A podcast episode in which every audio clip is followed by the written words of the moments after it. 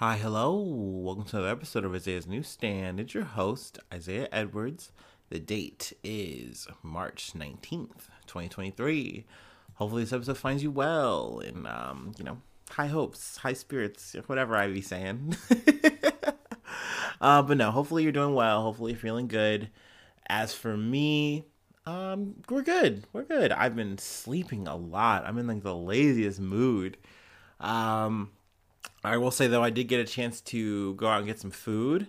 I went to Lulu's, and this is uh, actually my second time going there. Um, I fucked up the first time, and I only saw, like, one half of the menu, and um, that was very disappointing because it wasn't the noodle half, which is, I think, something that they're more known for. So I came back this time determined to eat. So I got pork fried rice. I got an egg roll, I got an order of crab rangoon, and then I got the Singapore noodles. Now, I gotta say, the Singapore noodles were very good. I really enjoyed them. Um, it came with, like, uh, shrimp, and, uh, yeah, it just, it was really, it was just really yummy, as well as the fried rice. I also enjoyed that. Um, egg roll was also good, but I gotta say, what I did not like were the crab rangoons. I'm sorry.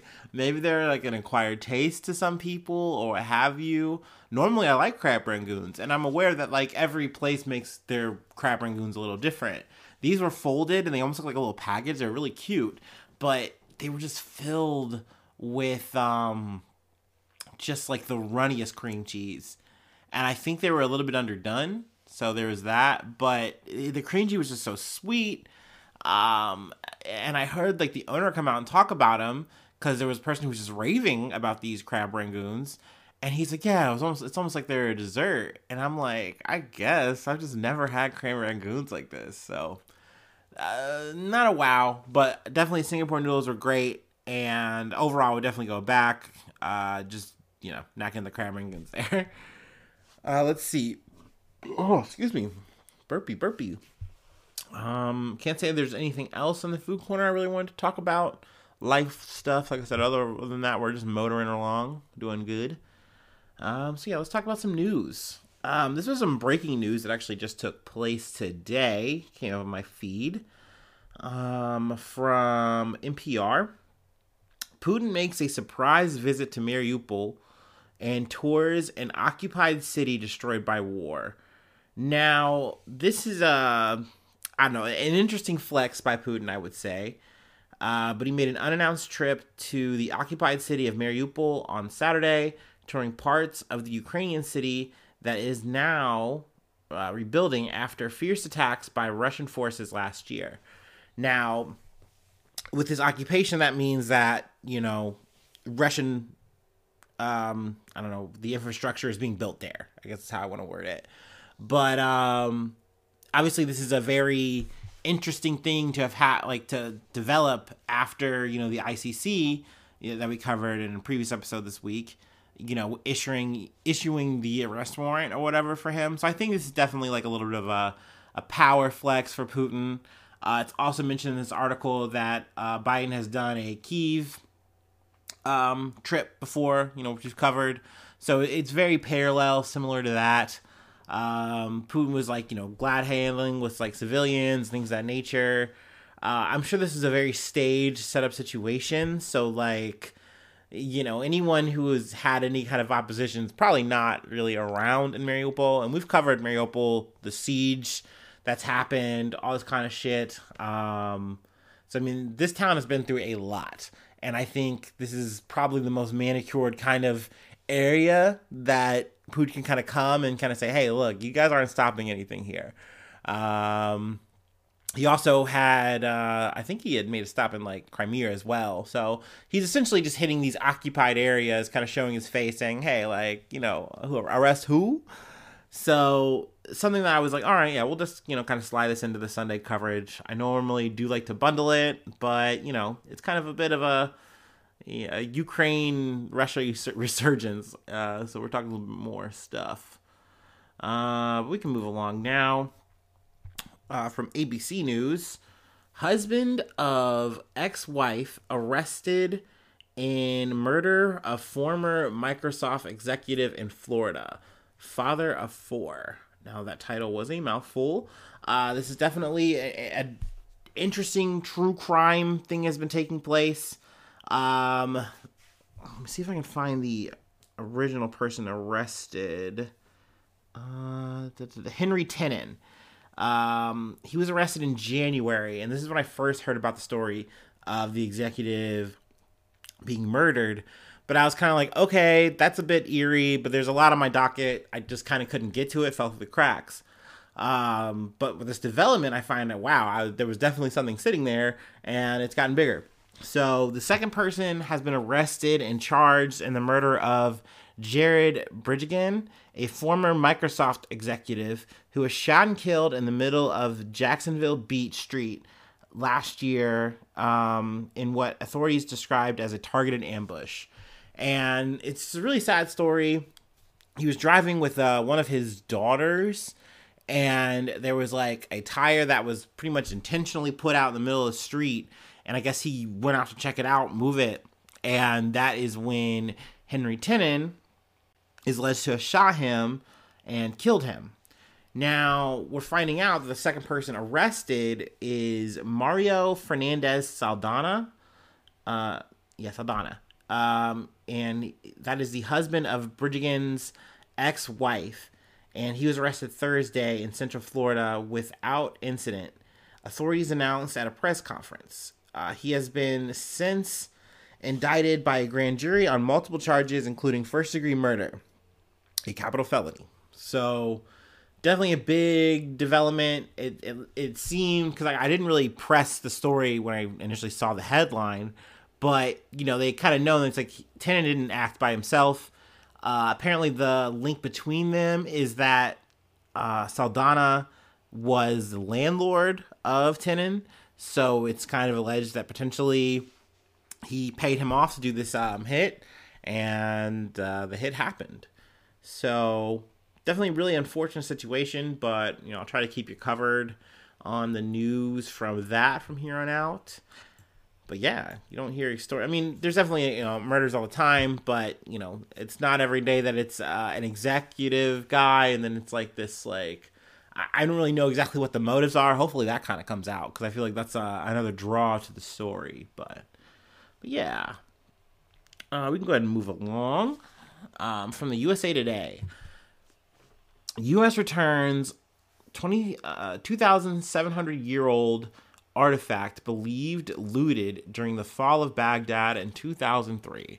Now, this headline really grabbed me because I, you know, I like history a lot. So I listen to a lot of history podcasts and things like that. And it's one of those things where you hear time and time again, when you talk about soldiers taking over an area, when they win, part of the, the conquest is the spoils, right? They come through and they do a bunch of untoward shit to the people, but on top of like smashing stuff, breaking stuff, killing, all that stuff, they take things. And they take a lot because like that's the loot. That's part of the reason we're doing what we're doing. That's how we in, as individuals get paid. Like, you know, we're not seeing our grand salary till this whole tour or whatever is done. So we want to make sure we get ours right now. So when we come home, we can sell this stuff. We can like sell this gold, these paintings, this art, all this kind of stuff. So that's the time, time and time again that happens in history.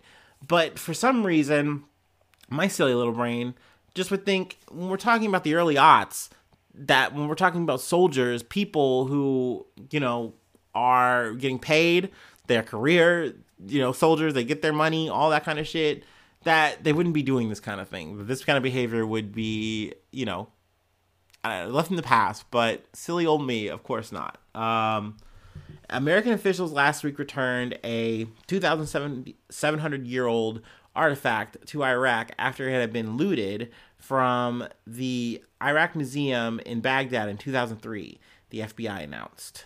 Uh, the small artifact had been on display at the Michael C. Carlos Museum at Emory University in Atlanta. It was known as the furniture fitting with Sphinx trampling a youth. Now, the title for that piece is very aggressive. Um, the piece is pretty cool looking, though. Um, it's like a sphinx with its like hand on top of, it looks like, you know, just another like Egyptian's head. Now, I'm not sure how Baghdad acquired this piece, you know. Once again, that's history. These kind of things wind up in different places for different reasons. Uh, but yeah, so essentially, I guess it was taken from the Iraq Museum, and then it was like illegally sold to the um, Carlos Museum. Now, officials had said that they were duped when, like, there was false documentation claiming that the object had entered the states in the United States, uh, entered the United States in nineteen sixty-nine. Nice. But uh, apparently they were shown, like, here's photo evidence of this uh, piece in the Baghdad Museum in, like, the eighties. So they're like, oh, okay, so clearly we were, we were tricked. So good that they have corrected that. Something, you know, also just in terms of my podcast learning, it's crazy to me how they, this isn't like an isolated thing, obviously. They're, over time, you know, it's been coming out like, hey, like, this thing you have in your museum, it doesn't belong here. It's from this place. And, you know, insert American or insert, you know, British museum here. They're like, oh yeah, but we did buy it legally, so like we do own it, right? So it's kind of like, eh, it's like, uh it just should be in a museum. Like, who really owns anything? It's just so weird, the kind of hurdles that sometimes they will jump through to kind of say that it just should just stay where it's at, when like, hey, it belongs to these people, you took it from these people. Like, I don't know. Um so yeah, so there's that that happened this week. Um, in some bad news from the Associated Press, a second wave of layoffs at Meta. ten thousand jobs are cut. Now, we've covered job cuts before from Meta.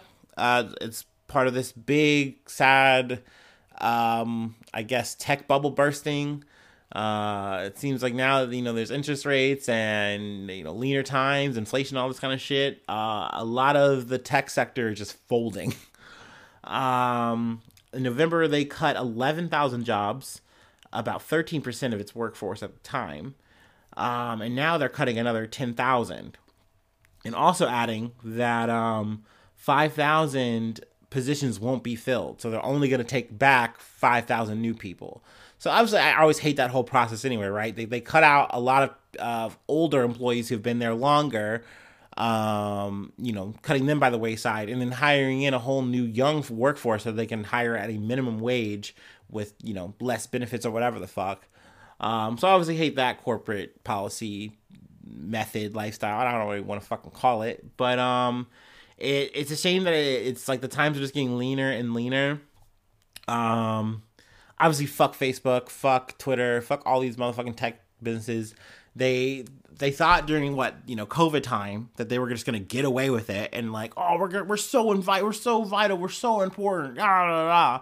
And I think Mark Zuckerberg is especially cringe because he's like, you know what? This is perfect, actually, because now we're going to do the whole metaverse thing, and everyone's going to live in the metaverse, and everyone's going to buy Michael Jordan shoes and live in their metaverse houses, and we're all going to charge them. Like, he just had this whole ass fantasy, and he still is believing in it, even though no one is, a, like, no one cares about this shit, bro. Like, no one wants to be on the metaverse, especially uh, when we all were, like, going back outside. Like, everyone hates fucking Facebook, dude. uh, it's so silly. Um... So, yeah, I mean, it's definitely just more egg on Mark's faces, or Mark, yeah, his many faces, his reptilian faces. But um, I guess, though, the silver lining for Facebook is that their stock rose nearly seven percent on Tuesday. And, I mean, it, it, it, another thing that I'm learning with this whole bank shit is that stocks really do rule so much. Like, when I'm talking about like bank runs and things of that nature and like why are people so motivated, it's because they see these stocks, like investors going, you know what, this bank is P U or this like tech company is P U, like, or whatever, insert company here. And then they make moves based on these numbers of the, whether they're rising or they're lowing. Like, at the end of the day, Mark Zuckerberg just wants to make these kind of people happy so that more and more people will invest and give him money. Um, and all these companies are no different.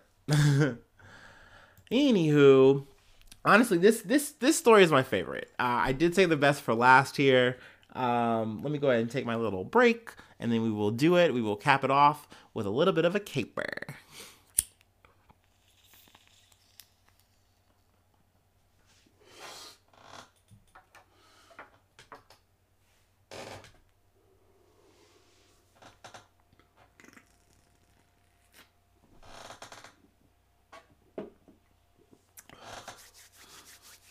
Ooh.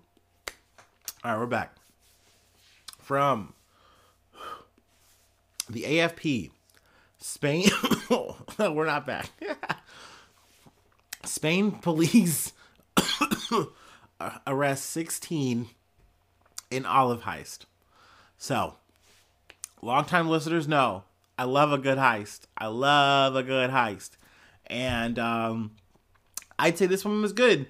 There was, you know, no loss of life. That's good. Um, there is a Las Vegas involved, even though I've come to learn that it's not Las Vegas, Nevada. There is a Las Vegas in Spain, probably like an O G Las Vegas, whatever. But um, also I learned that Vegas me in Spanish means meadow. So it's the meadow, which then makes you think about our Las Vegas in Nevada. And I'm like, it's a fucking desert. Like, what, what is that an ironic terminology there? I don't know. Uh, someone let me know. Uh, thieves operating in Las Vegas, a rural area near Spain's capital, Madrid, managed to steal seventeen point five tons of olives from the local farms before being busted, police said Friday as they confirmed sixteen arrests. I also have to love this because I got this from Yahoo News as like the overall, and I went down to the comments and someone just said, that's dot dot dot a lot of olives. I'm sorry, but you're right. It is a lot of olives. Um, but uh, apparently the Guard- Guardia Civil, Seville uh, had arrested and investigated twenty-one people behind the theft. Um... And um, indicating that sixteen people had been arrested and five others investigated. So uh, definitely, well, I'll, I'll go about how it kind of went down. Uh, the investigation began in January when a farmer complained about the theft of eight thousand four hundred kilograms of olives um, that were stolen from his land. And the police made a link with other similar incidents in the area involving significant quantities of olives.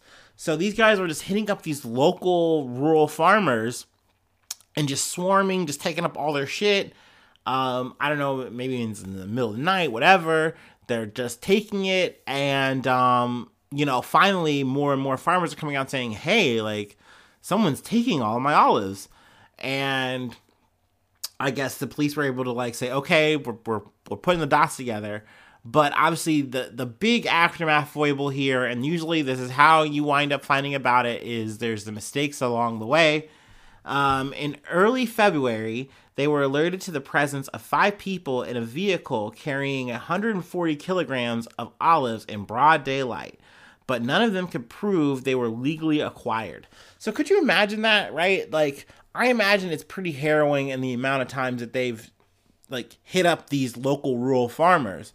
But when you're driving in the middle of the day with a thing of olives and people know, like, people are getting their olives jacked, something is up here. There, there, there's a crime being afoot. And therefore, these guys got busted. Um, so that's a shame. That happens. Um, excuse me. Sorry. Um, but, uh, let's see, investigators then raided two olive presses in the Toledo and Guadalajara regions that were allegedly receiving the stolen fruit, arresting those in charge. Um, so they got them. Uh, the age of the detainees were between twenty and fifty-seven, so a wide range of offenders. Um, and the offenses included theft, fraud, and receiving stolen goods. So that's what we got there. Be careful, you know, if you're going to, if you're going to do your crimes, you know, you gotta, you gotta, I don't know, Ride clean, fly ca- fly casual. That's the word I'm looking for. You know, you gotta fly casual, y'all. Like, if you got all these olives, you gotta fly casual with them. Um, but thank you so much for tuning in. Thank you to all my newsies, my supporters, um, the clickers, the long listeners. You're all the best. Thank you so much. Um, hopefully I see you soon for some more good news. I love ya. Bye bye. Mwah.